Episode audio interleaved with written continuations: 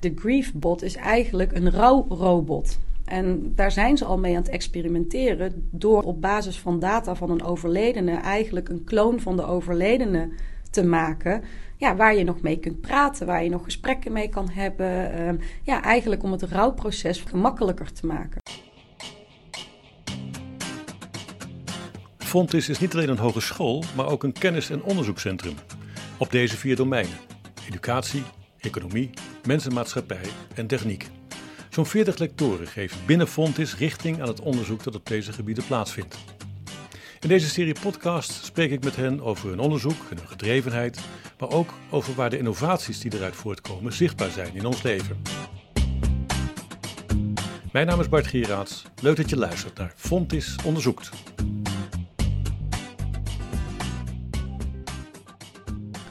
Colette Kuipers, welkom in deze podcast. Je bent als lector recht en digitale technologie verbonden aan de Juridische Hogeschool Avans Fontis.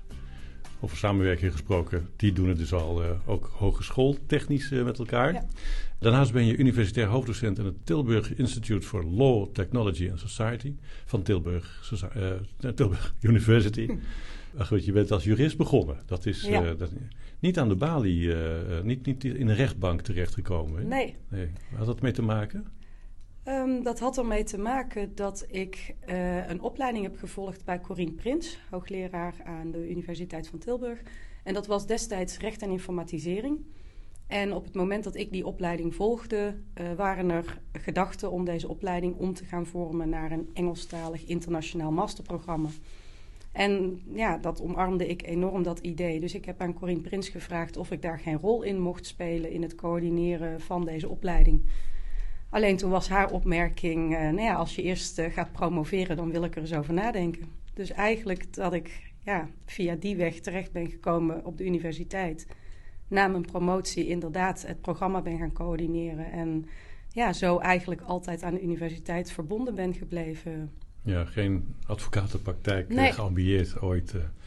Nou, dus in, in, oktober 2017 ben je tot lector benoemd bij ja. Fontis. Um, en ter ere daarvan was een uh, mini-symposium georganiseerd. Een van de sprekers, uh, Jelle van Venen was dat, die zei um, toen tijdens het symposium dat het de vraag is of rechters in de toekomst misschien zouden worden vervangen door robots. Nou, dat is ongeveer uh, drie jaar geleden. Hoe zit het daar nu mee? Zijn ze al vervangen door robots? Nee, ze zijn nog niet vervangen door robots. En ik denk ook niet dat dat heel erg snel zal gaan gebeuren. Als je kijkt naar Nederland, hoe uh, goed wij het doen in informatiseringsprocessen binnen de rechtspraak, is dat nou niet echt een voorbode dat we vandaag of morgen geen rechters meer uh, zullen hebben.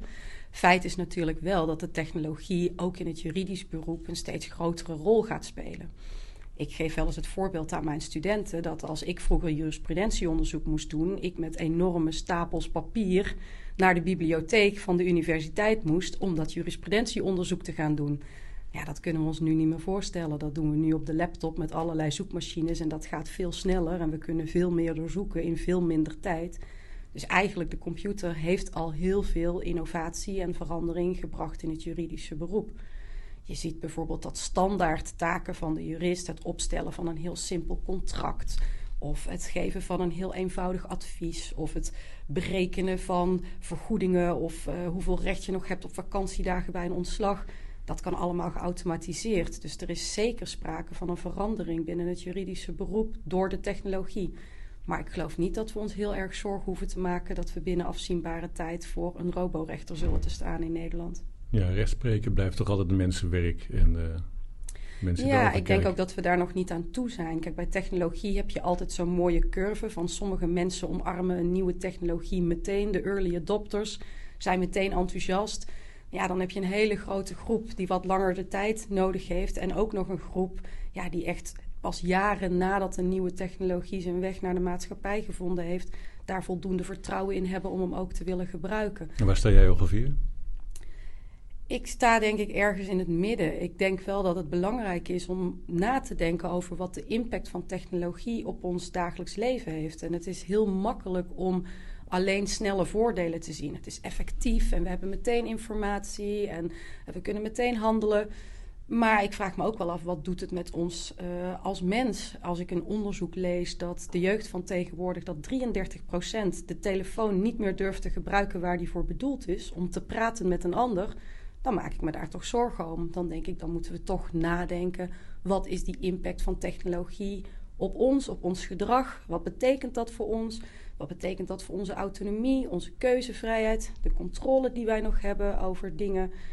Um, ja, we kennen allemaal het fenomeen als we iets opgezocht hebben op internet, een paar mooie groene schoenen, dan volgen ze ons drie weken later nog. Worden we dan niet gemanipuleerd om die schoenen ook te kopen? Eh, moeten we daar beschermd tegen worden? Hoe ver mag dat gaan? Dus ik, ik ben iemand die zeker voordelen van technologie ziet. En ook zeker innovatie heel erg belangrijk vindt. Maar wel op een verantwoorde manier. Wel op een manier waarbij we samen met verschillende disciplines nadenken over de grotere gevolgen van die technologie binnen onze maatschappij. Zoals ik het altijd uitleg, zijn er drie perspectieven uh, waarop informatisering of, of, of, technologie en recht samenkomen. Aan de ene kant heb je de impact van technologie op de maatschappij en de reguleringsvragen die dat oproept. Moeten wij strengere privacyregels krijgen omdat Facebook zo slecht met onze gegevens omgaat? Um, is software een product? Geldt daar productaansprakelijkheid voor? Um, kun je een virtueel element in een spel, kun je dat stelen onder de juridische definitie van stelen die wij kennen? Het zijn allemaal vragen eigenlijk van hoe gaat het recht nu om met een samenleving die verandert onder invloed van technologie en hoe kwalificeert die nieuwe technologie onder ons oude traditionele rechtsstelsel? volgende perspectief is um, de technologie in het juridische beroep. Voorbeeld wat ik eerder gaf van we maken heel veel gebruik van de computer. We kunnen standaard contracten kunnen we maken. We kunnen smart contracts kunnen we maken. We merken, werken met steeds meer met beslisbomen. Allemaal technologie ten behoeve van ondersteunend of soms zelfs vervangend aan taken van de jurist. En dat wordt ook wel vaak legal tech genoemd. En dan heb je nog een hele discipline die zich bezighoudt met hoe reguleert de technologie nu eigenlijk. Want ook in de technologie worden steeds meer regels ingebouwd. Staat een profiel op Facebook in de standaard instelling op privé, waarbij ik veel minder risico loop dat ik allerlei data met de hele wereld deel die ik eigenlijk helemaal niet wil delen. Of staat het in de standaard instelling op publiek, dat ik dus misschien per ongeluk een heleboel informatie met de hele wereld deel. Die regulering van staat het op privé of publiek zit in de technologie, maar kan een enorme impact hebben. Veel simpeler voorbeeld: je mag op een weg maar 50 km per uur rijden. Ga je je aan die wettelijke regel houden als je denkt dat er geen risico is dat je een boete krijgt? S'avonds laat, geen politie in de buurt. Nou ja, dezelfde situatie met een grote verkeersdrempel in diezelfde weg. En de regulering zit eigenlijk in de architectuur, in de weg, in de technologie. En dat vraagstuk is ook heel erg interessant. Want ja, in hoeverre mag de technologie voor ons gaan bepalen wat de regels zijn? Want die technologie wordt gemaakt door private partijen. Hebben die private partijen democratische legitimatie zoals onze overheid heeft? Nee, waarschijnlijk niet. Dus eigenlijk die drie perspectieven op recht en technologie vormen samen het hele vakgebied. Dus die zelfrijdende auto, die is voor mij als jurist net zo interessant goh, mag dat eigenlijk in Nederland een zelfrijdende auto? Hoe zit het in de Nederlandse wet? Wij noemen een, iemand die verantwoordelijk is de bestuurder. Is de auto dan de bestuurder? Of nog steeds degene die toch in die auto zit? Dus dat roept hele interessante juridische vragen op. Maar net zo hard van ja, gaat artificial intelligence een invloed hebben op de rechtspraak? Ja, waarschijnlijk wel. Want je gaat die tools, die algoritmen inzetten om te voorspellen hoe groot de kans is van slagen in een rechtszaak. Of misschien de ene rechtbank wel wat meer geneigd is om jou in het gelijk te stellen dan een andere rechtbank. Um, jurisprudentieonderzoek, uh, kunnen we daar patronen in herkennen door middel van die algoritmes die behulpzaam zijn bij het bouwen van ons argument? Ja, die kun je trainen om steeds meer en steeds beter en steeds specifieker te gaan zoeken. Daar zitten natuurlijk ook risico's in, want ja, trainen ze zichzelf op een gegeven moment niet de verkeerde kant op, waardoor het perspectief wat ze of de uitkomst die ze geven te beperkt wordt. Dat was die, die zaak uh, recentelijk met die algoritmen die gebruikt werden om uh, mensen aan te nemen in recruitment processes. Waaruit bleek dat de trainingsset aan data met name gericht was op blanke mannen. Waardoor op een gegeven moment het algoritme alleen nog maar als de juiste kandidaten blanke mannen naar voren schoven Maar dat was puur omdat de trainingsdata te beperkt was. En dus eigenlijk het algoritme ja, een te beperkt beeld gaf. Dus daar, ja, rondom die technologie zijn gewoon nog heel veel onduidelijkheden en heel veel vragen. Wat ik net al zei rondom de aansprakelijkheid. Maar ook heel erg rondom de transparantie. Hoe kunnen we nu weten hoe een bepaalde beslissing tot stand is gekomen als we zelf niet meer snappen op basis waarvan een algoritme tot, dat, tot die beslissing is genomen. Als je niet meer onder de motorkap kan kijken van hoe, dat, uh, hoe, hoe dat beslissingstraject in elkaar zit. Ja, ze noemen dat ook wel de black box van AI. Van ja, wat gebeurt daar nu eigenlijk? En je wordt gepresenteerd met een uitkomst. En wat is die uitkomst juridisch gezien dan? Is dat een feit?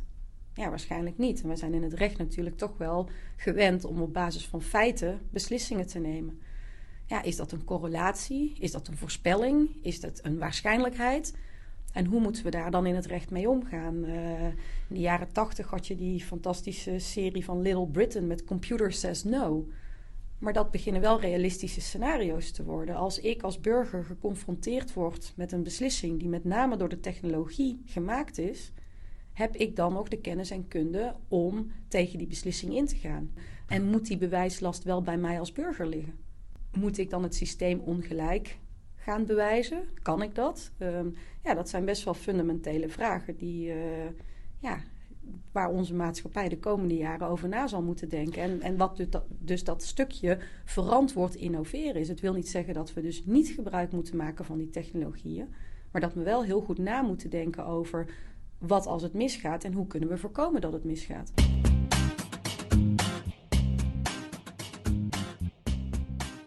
De studenten die je hebt, worden die dan ook uh, toegerust om dat soort best wel morele en uh, maatschappelijke vragen aan te kunnen? Ja, ethiek is wel een stukje wat heel belangrijk is om studenten te confronteren met dilemma's en casuïstiek, waarbij ze zelf na moeten denken van, ja, vind ik dit nog oké of niet?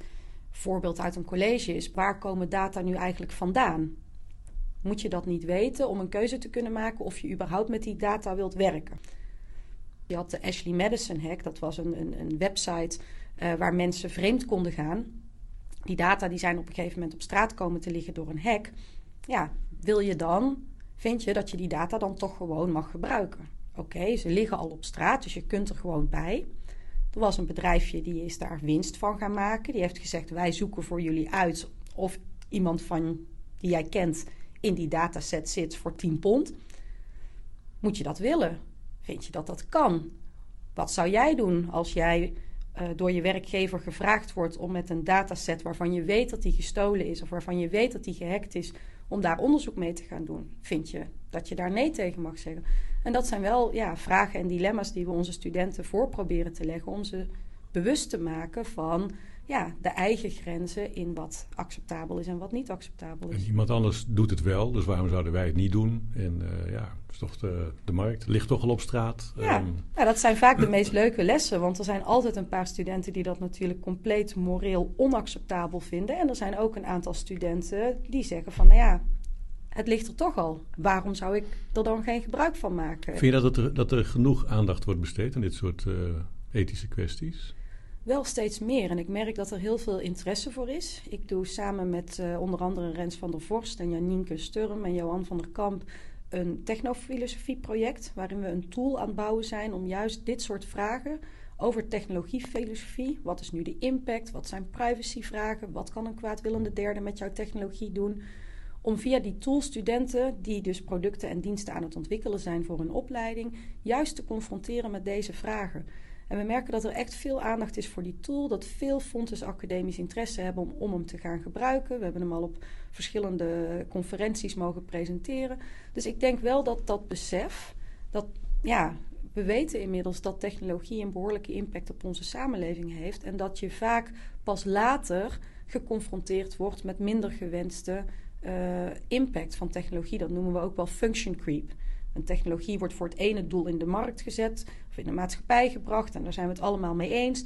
En na verloop van tijd blijkt dat we die technologie ook voor een heel ander doel kunnen gebruiken. En dat andere doel, ja, daar zijn we het eigenlijk niet mee eens. Maar ja, dan, is de, gedacht, ja. ja dan is de technologie er al. Wat kun je met die tool?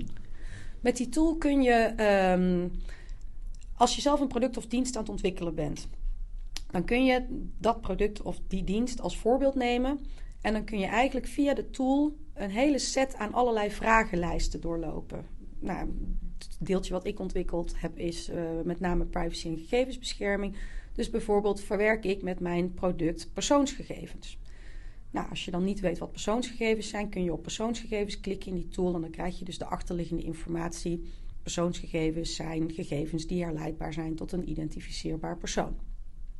En op die manier kun je eigenlijk nagaan van, goh, als ik persoonsgegevens verwerk, is dan de Algemene Verordening Gegevensbescherming op mij van toepassing. Moet ik dus bij de ontwikkeling van mijn tool rekening houden met dat juridisch kader? probleem bij technologieontwikkeling is vaak als je te laat na gaat denken over ethische en juridische kaders en je je technologie al te ver doorontwikkeld hebt, dat het heel moeilijk of heel kostbaar is om nog aanpassingen te maken. Dat aan de voorkant gaan zitten. Ja, juist. Dus als je op voorhand daar al over nadenkt, en daar kan zo'n tool dus behulpzaam in zijn, die helpt dus de studenten om de juiste vragen te stellen. Uh, heeft mijn eh, technologie impact op gelijkheid? Gaat het ervoor zorgen dat de ene groep ja, meer of beter kan presteren dan een andere groep? Is dat wenselijk binnen de maatschappij? Moeten we daar randvoorwaarden of garanties inbouwen? Ik heb vanmiddag dat college met Steven Vos over technologie in de sport. Ook zo'n domein van het is natuurlijk prachtig dat je door technologie in de sport sportprestaties kunt verbeteren. Maar waar ligt de grens dat het eigenlijk oneerlijke concurrentie wordt? Dat het eigenlijk het plezier van de sport ja, misschien teniet doet. Omdat ja, als je de technologische verbetering wel hebt, je dus beter presteert. Maar is dat dan eerlijk? Want ja, dat heeft weer met geld te maken natuurlijk. Wie heeft er dan wel toegang tot die technologie, wie niet? Dus het roept eigenlijk in elk domein, roept die impact van technologie, ja, roept fundamentele vragen op. En daar helpt die tool bij om juist die fundamentele vragen te stellen.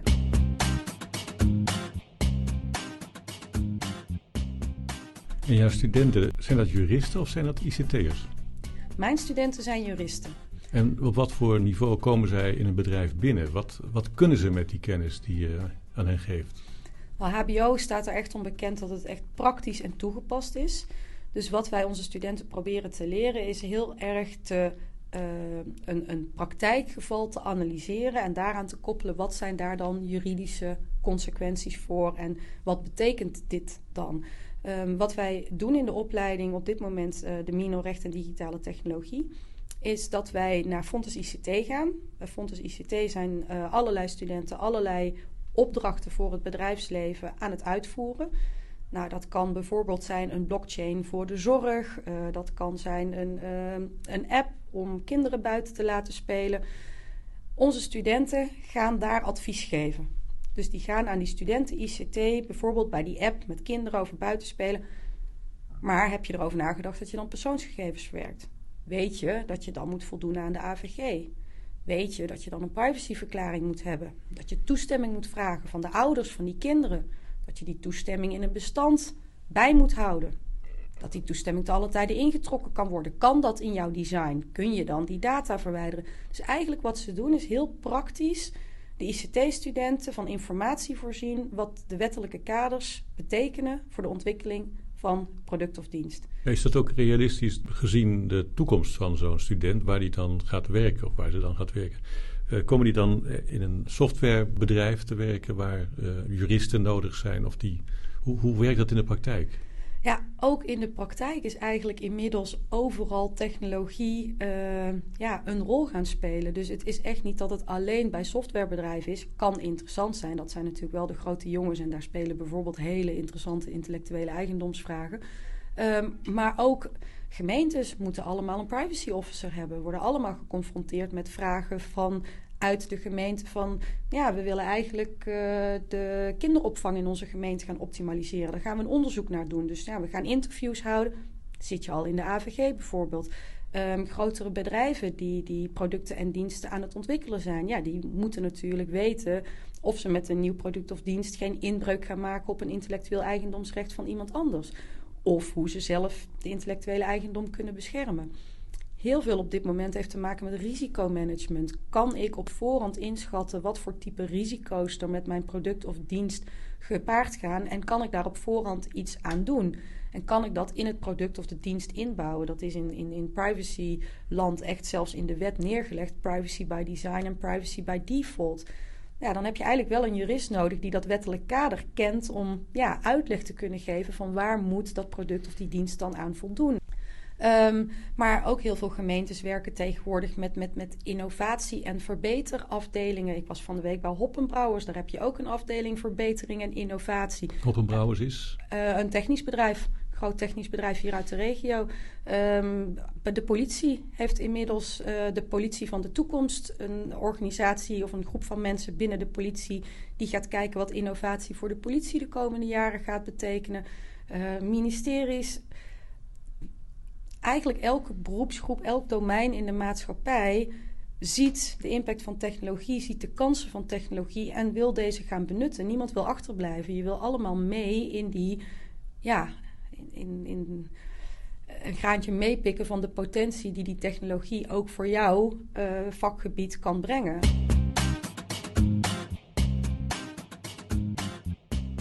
Derde technologische revolutie was eigenlijk uh, het ontstaan van heel het computertijdperk. De netwerken en de verbondenheid.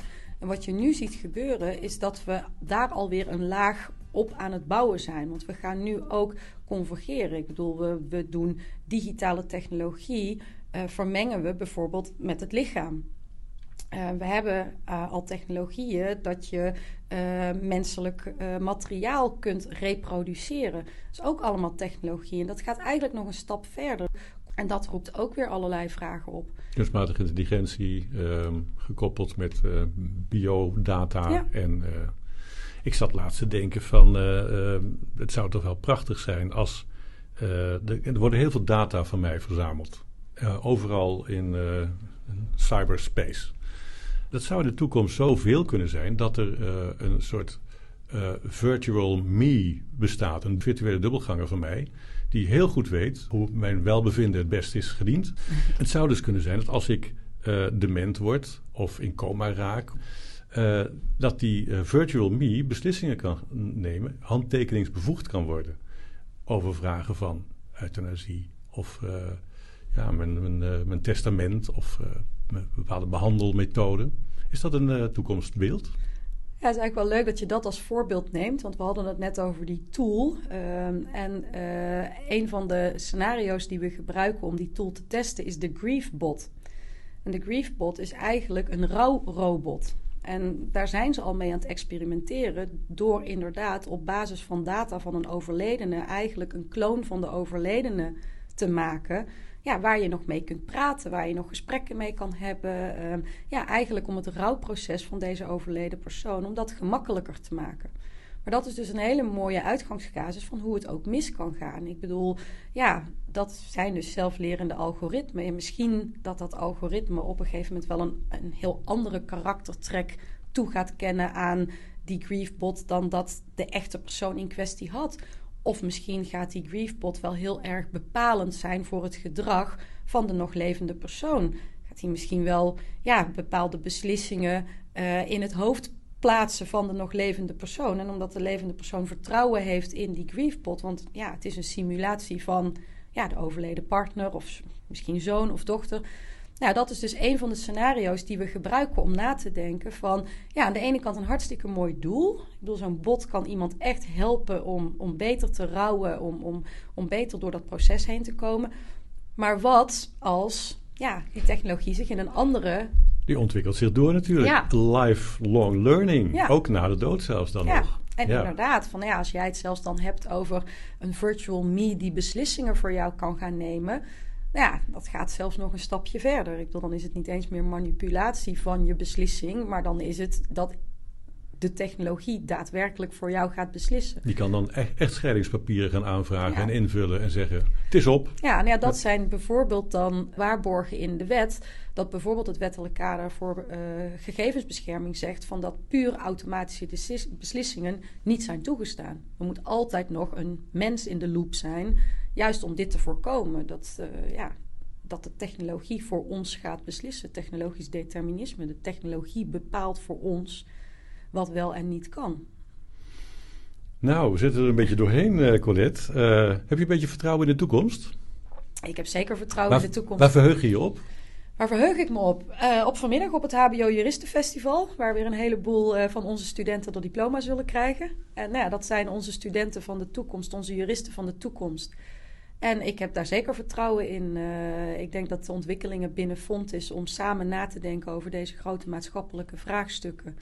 En om samen interdisciplinair te werken aan oplossingen voor ja, mogelijke problemen die er ontstaan met de technologie. Die we mogelijk ook weer met de technologie op kunnen lossen denk ik dat, uh, ja, dat we een heel mooi kennisinstituut samen hebben om een steentje bij te dragen aan een verantwoorde innovatie van onze samenleving. En als ik in je gezicht kijk, dan zie ik ook een optimistische blik. Dus, uh, Zeker. Colette Kuipers, bedankt voor dit gesprek. Geen dank.